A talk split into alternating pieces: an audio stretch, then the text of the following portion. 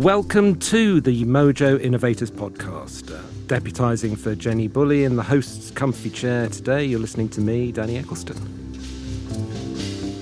This episode of Mojo Innovators is all about an artist who not only revolutionised their genre of music multiple times, but has become a kind of icon for creative innovation generally.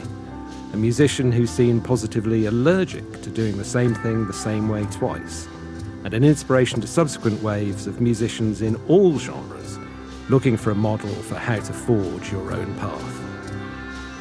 Today, we're talking about jazz trumpeter, band leader, sonic visionary, and all round musical superman, Miles Davis.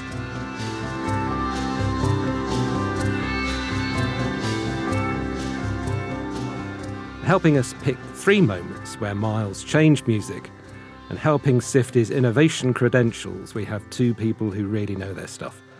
We've got jazz trumpeter Sheila Maurice-Grey, who you'll have heard on recordings by Coco Roco, Nérija, and Seed Ensemble.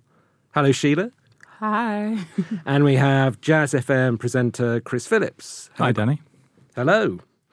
Now, no doubt controversially, we've settled on three moments when Miles Davis changed jazz and music generally in profound ways. First, the recordings he made with his nine piece group in 1949 and 1950 that later became known as The Birth of the Cool. Second, his 1959 album Kinda Blue, often cited as the best selling instrumental jazz record of all time, although surely this title would be disputed by Kenny G. And third, Electric Miles, the wild jazz rock that he innovated as the 60s turned into the 70s, as exemplified by the 1969 album In a Silent Way and 1970s Bitches Brew. So, team, can we start where Miles Davis is at the end of the 40s? He's just swapped East St. Louis for New York City, dropped out of Juilliard Music School, and he's played with the bebop big cheese Charlie Parker. So he's established himself as one of the young Turks of the scene. But what's notable or particularly appealing about his early style, Sheila? Yeah, I'm just going by what I've transcribed and how I started to listen to jazz. And Miles is one of the, the, the main people I kind of looked at. There's some recordings where you hear him playing the blues. He's basically interpreting it his own way. I guess when you transcribe them, they're solos that don't quite make sense when you try and um, analyze them, I guess, harmonically. But melodically, they make so much sense, and that's what matters. Yeah, you're you're hearing him like you said, a kind of establishing himself, um, his sound. He's got quite a clear sound actually at that age, at that young age, and um, yeah, it's weird when you listen to those solos. For me now, listening to those solos as opposed to me uh, maybe five years ago listening to those solos, it's so interesting to hear. Yeah, you hear it with with complete different ears. I can't remember which solo it is, but there's a solo on uh, um, a Charlie Parker solo but basically, he takes a solo, and it, it literally does not make any sense. Um, well, for me anyway. But melodically, it's it's just amazing. And then later on, there's another album where he um, he plays straight no chaser, but um, Red Garland quotes his solo, and um, yeah, it's really really interesting to hear how iconic his solo was at that time, with him not really realizing it. So how did he differ from the previously noted jazz trumpeters? I suppose Louis Armstrong, Dizzy Gillespie are the kind of key notes, notes here. Is he? How is he forging his own path, Chris? Miles is an interesting subject because he came from quite a middle class background. I think his dad was a quite an affluent man, a dentist, um, and so he, I guess, he had a little cushion there where he could sort of drop into a world and, and exist in it and find his own feet, his own voice if you look at the trumpeters that came before, and even before Louis Armstrong um, and Dizzy Gillespie, they all have their unique kind of foibles and, and, styles. I mean, obviously, Louis Armstrong represents that the birth of, of jazz, New Orleans, and that and that whole thing. I mean, there's an airport and a park named after him there. That's how important he is. Um, Dizzy Gillespie is an interesting case because bebop was club music, and that was where all the young black kids used to go and dance and and be entertained by a reflection of themselves on the stage. Dizzy Gillespie, as a player, would compose music using rhythm, and then he would put notes in where the rhythm was. Right? And if you take Miles and you look forward uh, further down Miles's career, it's virtually the opposite. it's about the space around Miles's music. And I think you mentioned a, a solo. It may have been "Now's the Time" with Charlie Parker, where Yes, he he Time, plays this yeah. solo, and you can literally hear the next phase of Miles coming there, early early doors, you know, and leads into the, the birth of the cool. And obviously, he's a brilliant technician on the trumpet, but the consummate artist who as we've learnt down the years, like when many of those artists that you'll feature in different genres on, on this series, tore everything up that was behind him and burnt it and reinvented himself. David Bowie, a classic example. No doubt David would have been hugely influenced by Miles as well, you know. So yeah, I think that's where you see the, the starting to hear the voice of Miles Davis appear in the mid mid forties. He had, he was so in, into his music that it was to the detriment of his personal relationships. Um, you know, he, he he ignored his wife and basically forgot about his child as well because he was following Charlie Parker around, wanting to be in that band. He was desperate to be part of that, and he emerged from that with his own his own incredible band, of course. But um, someone who was obsessed with music, as we've seen um, over the, the subsequent decades. So, what's significant about the 1949 1950 sessions of his nine piece band that collected later on become known as the birth of the cool? What, what's striking about this music, Sheila? Um, like once again, I'm just going to talk from my own personal Mm. experience. So, um, yeah, I remember when I first started really getting into jazz. I think I was like 19, 20, a lot later on, and I remember listening to the Birth of Cool, and um, the thing that strikes me is um, obviously he was working with Gil Evans, but um, obviously all the tunes had quite clear structures in terms of um, you got the head and solos and heads, but the heads themselves. Um, when I say the head, I mean the the tune, the melody. The melodies were quite clear melodies, but the voicings that I guess Gil Evans and um, would have worked on were truly magical and one of a kind. Yeah, one of my favorite tunes. I think it's is it Moon Dreams, but yeah, it's just like it's such a a, a beautiful uh, arrangement um, that really really um, encapsulates the um, the tune title. The whole record actually is really really beautiful and it's very dreamlike. I guess it, I guess it's the uh, Gil Evans style of um, of um, arrangement arranging. Sorry, but yeah, I really dig that. I think what you're seeing with both Yeah. of the Cool is Miles and his um, peers kind of wanting to get over bebop, you know, and leave that behind and and develop a new narrative around the music, a new style of playing, and and and and, and create more ability to expand on what they're playing. I know bebop bebop was quite intense and and it was club based and um, it was very stylized, you know, and and Miles emerged from that with a new dynamic, you know, more space. I mean, he found in Gil Evans um, a, a kind of kinship there, someone that was equal to him in um, compositional capabilities, and and obviously Gil was a very soft.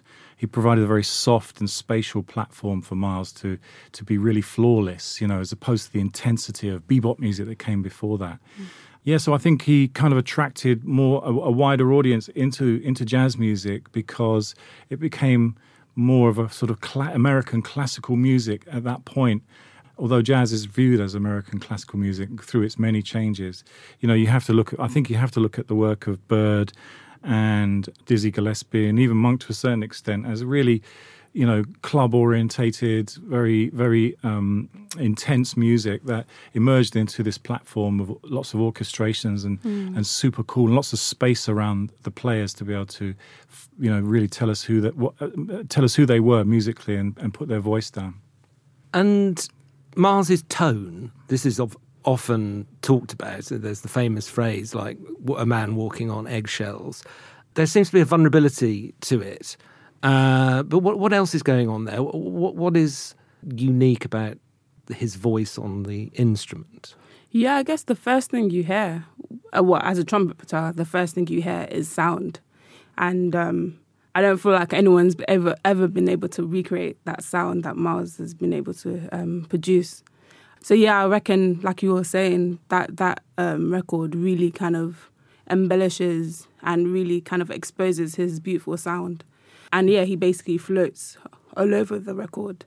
and then from there you hear like on the records from from that moment you kind of hear his sound develop but it's still basically the same but just becomes stronger and um, yeah just more beautiful and what and what does this phrase "cool jazz" mean? Is it is this superimposed on this music subsequently, or is this a real thing? Um, you know, we we see those players from those sessions, people like Lee Konitz and and Gerry Mulligan, kind of seem to become key to a, a, a sound that starts here and and go, and run with it.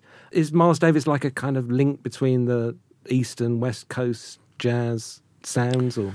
I don't think so. I mean, I've never seen him like that. To me, cool. The, the, the, idea of cool jazz. It's it's a whole aesthetic that goes with the music, and it's not really a East Coast West Coast thing. It's it's about an attitude that comes in the music, and you see that reflected in the clothes, the garms, the the whole kind of aesthetic. To you know, you see a, a classic jazz band, and they're they're all dressed to the nines. I mean, the Marsalises, you know they cause debate because of their lingering uh, grip on tradition like this, and they, they you'll never see Wynton Marsalis appear in a t-shirt, and that's the kind of aesthetic that Miles set back in the day. You know, it was all it was all very flawless, tailored suits and and super cool attitude, and the music reflected that. It was a music that had supreme confidence and its own voice, and I mean, obviously, cool jazz is is, is also a marketing term that, that is applied to the music. And, you know, you can make of it what you will, but it's, it's in the words cool and jazz. You just have to derive from that what you feel is, you know, an attitude from the music. And I think Miles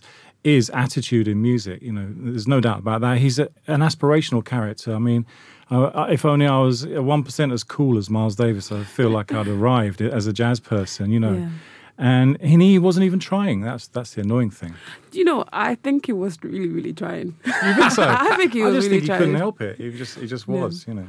No, because like what you were saying about him being from a middle middle class background, I guess he was kind of fighting. I guess the stigma that came with that, and he really wanted to come across as this really hard, cool guy.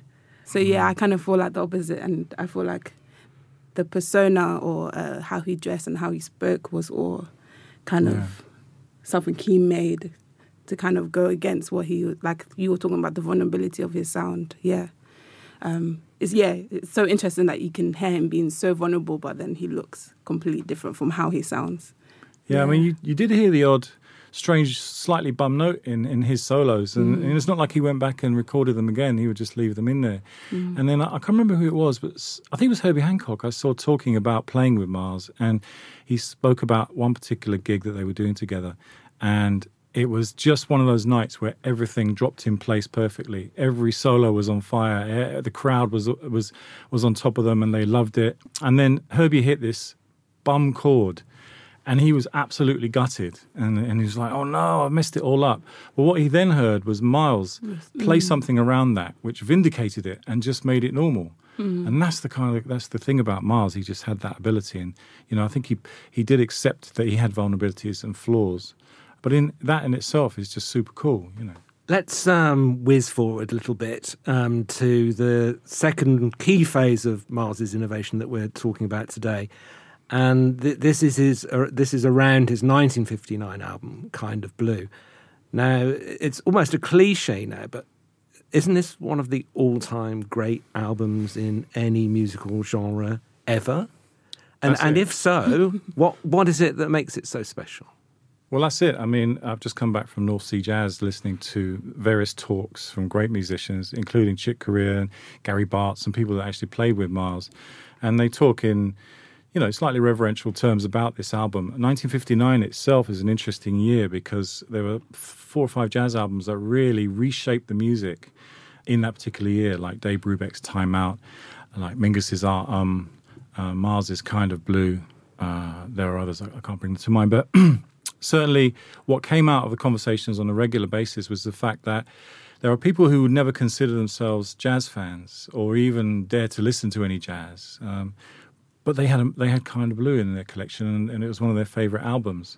And it was it was the the appeal of this the space in the music and the beauty of the melody and the playing and the modal uh, side of this music that just gave it a huge appeal. And of course, it's created its own kind of everlasting tsunami of interest that builds up over the years. And I think it is actually All right, if you want to include Kenny G under jazz, it is actually the most um, bought album of all time. It still continues to top jazz charts. I mean, if you do a, you know, tell us your favorite jazz album on the radio, it's always number one.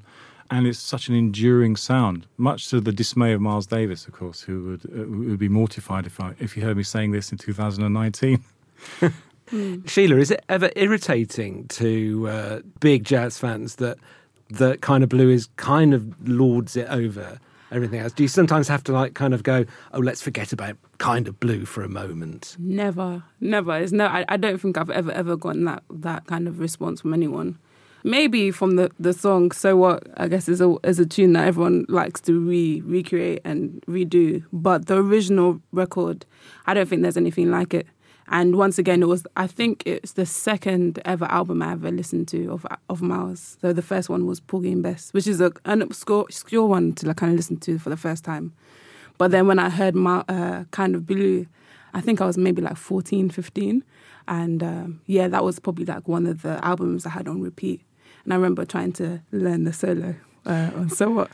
Yeah, Porgy yeah. and Bess is a beautifully orchestrated album. It's a thing of beauty with Gil, Gil Evans, but, but, Miles with his quintet on Kind of Blue. They they ripped up what was happening before and created. It was really the first real noticeable modal music album, modal album, and jazz musicians heard it and were like, "Oh no, I've got I've got to relearn everything again. What's this?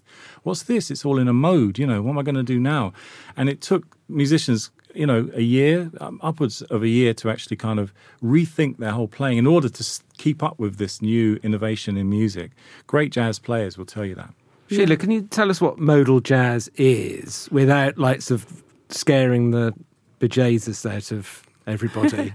modal jazz is basically um, when you have one main um, scale or uh, tonal center but tonal center might be a, a better way to explain. And you basically have to solo on this one chord. And um, I guess the tune, a tune that really, really uh, resembles that is once again, So What? And you got two chords, goes up a semitone.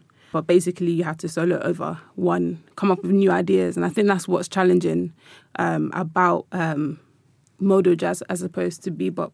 I think with bebop, people I think think it's more difficult. I guess they all both have their own challenges, but with bebop, you have a lot of chords, fast changing um, chords, and um, a lot of things to include in a short amount of time. But with modal jazz, it's basically one or two chords you have to to kind of make interesting enough. And um, yeah, like you were talking about before, Miles creating the late, older he kind of got, the more space he had in his music, and you basically hear it a lot in modal jazz.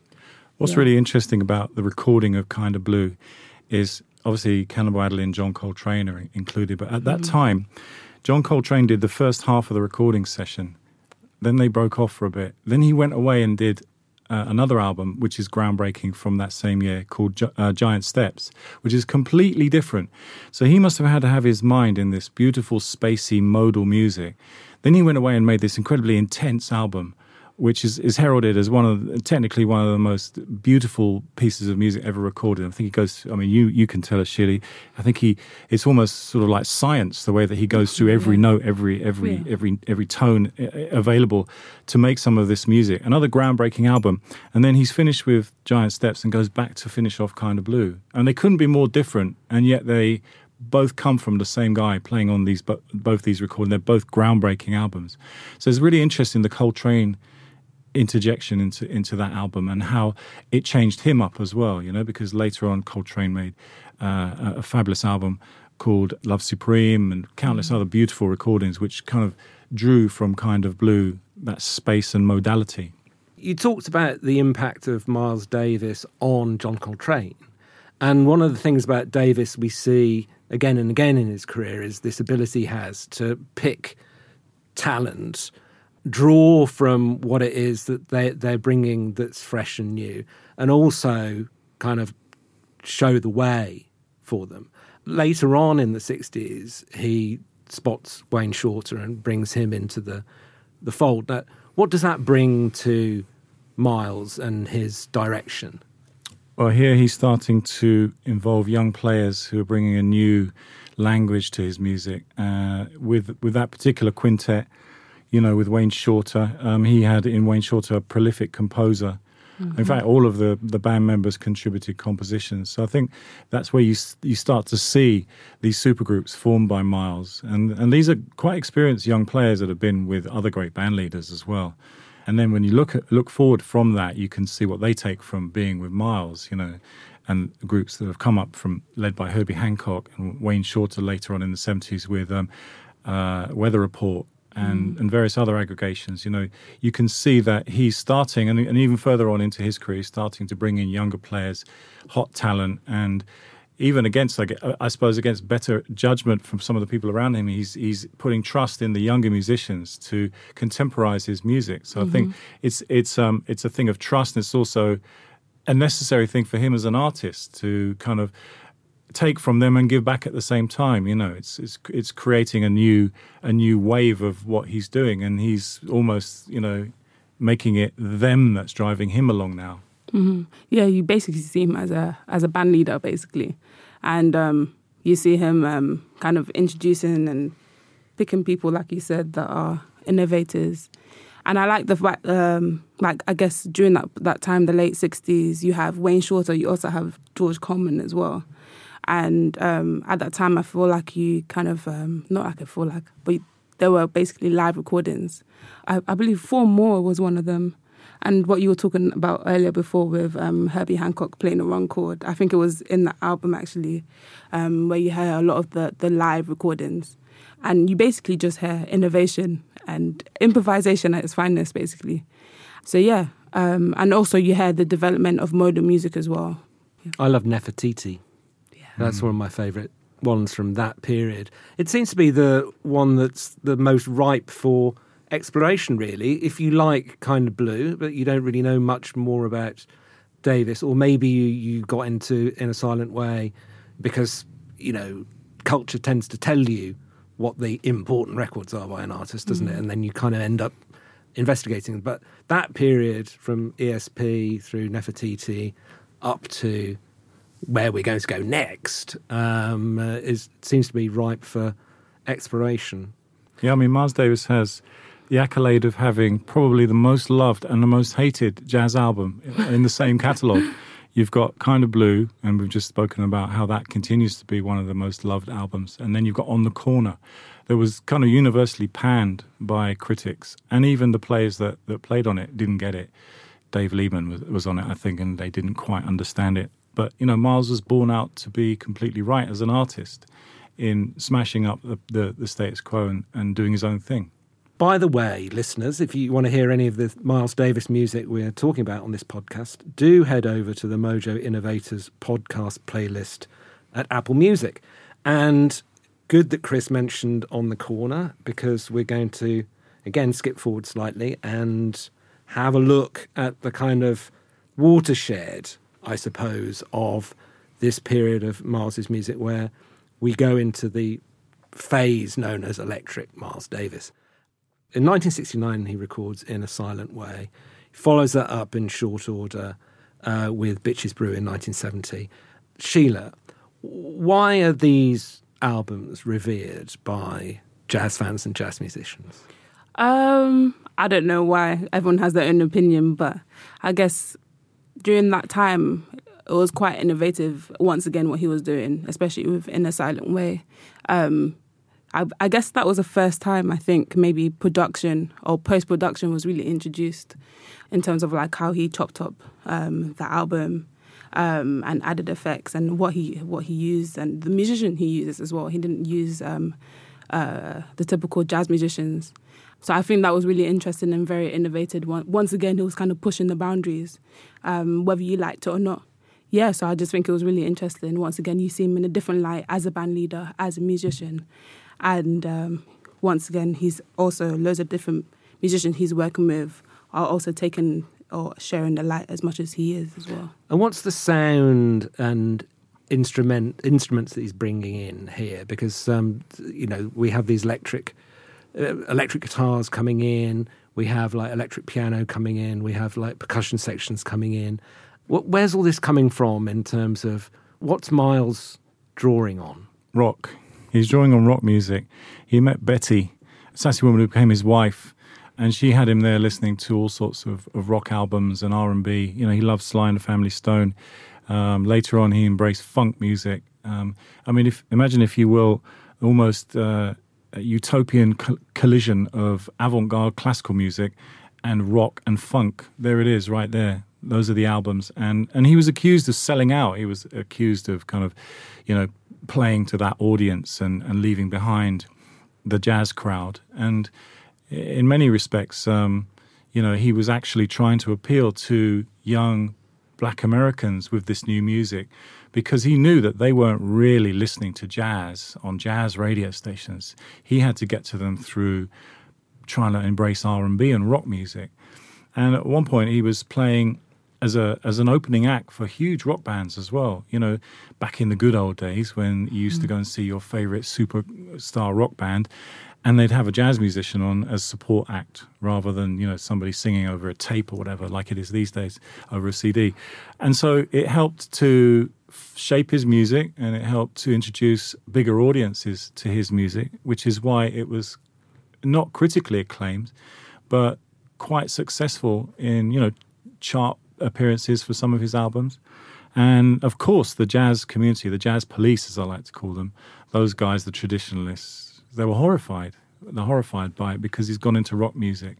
And and that was the sound coming out of the you know, civil rights movement. That was the sound Miles was doing. It was this dark, sinister, kind of very self assured music, expansive stuff. And right in the middle of it are new innovations in keyboards and synthesizers and rock guitars and percussion and funk.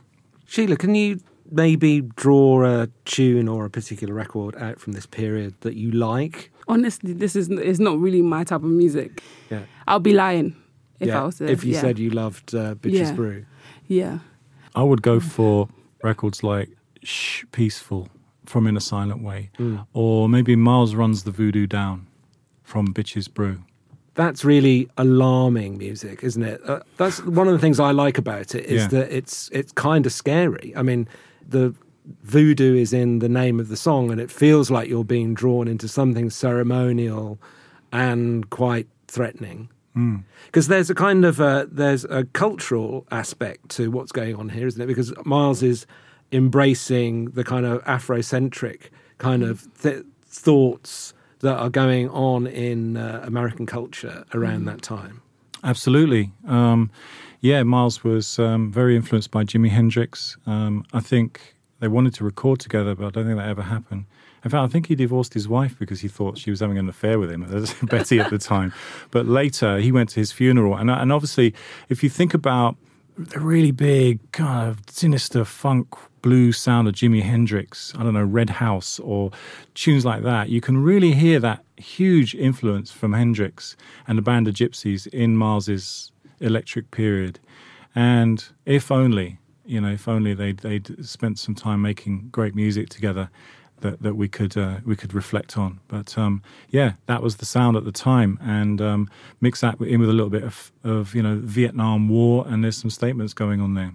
And I suppose after Bitches Brew, you kind of you get Jack Johnson, and as you mentioned, the uh, on the corner record is is around that time.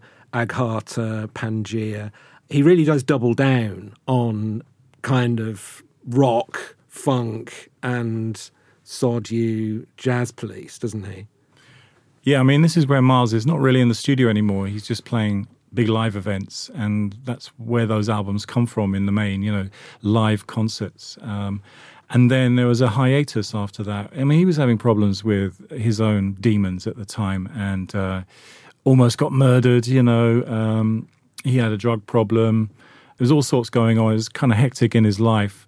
But yeah, mostly those recordings are are expansive, unbelievable live recordings, you know, which is usually the best place to experience it. But they became some legendary Miles Davis recordings.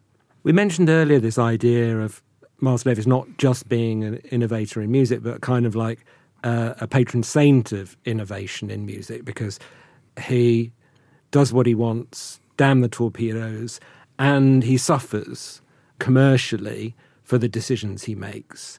I mean, as an artist yourself, Sheila, you, is is that one of the things about Miles Davis that really artists kind of appreciate and you know take to heart about him? Yeah, for sure. I don't know how many people have actually or are able to do that now um, because there's a lot of pressure to kind of tick certain boxes, and uh, I guess maybe everyone's trying to stay relevant. And um, within trying to stay relevant, I don't think anyone's really trying to take or make those big risks and really think purely about the music yeah, I don't know. I don't know how many people are actually actually doing that. Um, not not actually a, a, criticism, but I don't know how many people are actually making those big um, moves. There's a kind of electric period 2.0 actually, you know, which comes later when he and Marcus Miller and mm. Jason Miles got in the studio together and made Tutu, another groundbreaking album and um, and Miles loved the pop song as well, and he and he wanted to get to a, a, a, popular audience, but but be able to play his music, and it was a genius move involving Marcus Miller because there, you got a multi instrumentalist there with some really interesting ideas, who can play, who really can play funk music, who played with the greatest mm-hmm. of them all and still does, um, and even after that, Miles continued to screw up what he had before and his last studio album was a hip hop album. I mean, he worked with Easy Mo Bee, who Puff Daddy was working with at very early stages of his hip hop label. And some of that stuff is quite enduring, you know, it still sounds contemporary almost to this day. And in fact, Miles is still talking to us because there's an mm-hmm. album coming from the vaults now that he started in the mid 80s and never got finished off. And his estate has finished it off and they've contemporized it with certain vocalists. And again, that's embracing hip hop and electronic music and pop music. So he's, you know, he's, he's still talking to us and still setting mm-hmm. a standard in, in many ways, even with the kind of noodly, sampley stuff that they're finding from from the archives and then superimposing into contemporary beats. His, his voice is still there. It's it's, mm-hmm. it's, it's, mad actually, but mm-hmm. um, it's you know it's it's kind of an honor to him that mm-hmm. this is still going on. I don't know how he'd feel about it, but twenty how many years now? Twenty seven years after he's passed, yeah, so uh, yeah, he's still he's still out there talking to us. You know, yeah. we, we, we play some music on Jazz FM from the new album at the moment, you know, and everyone's loving it.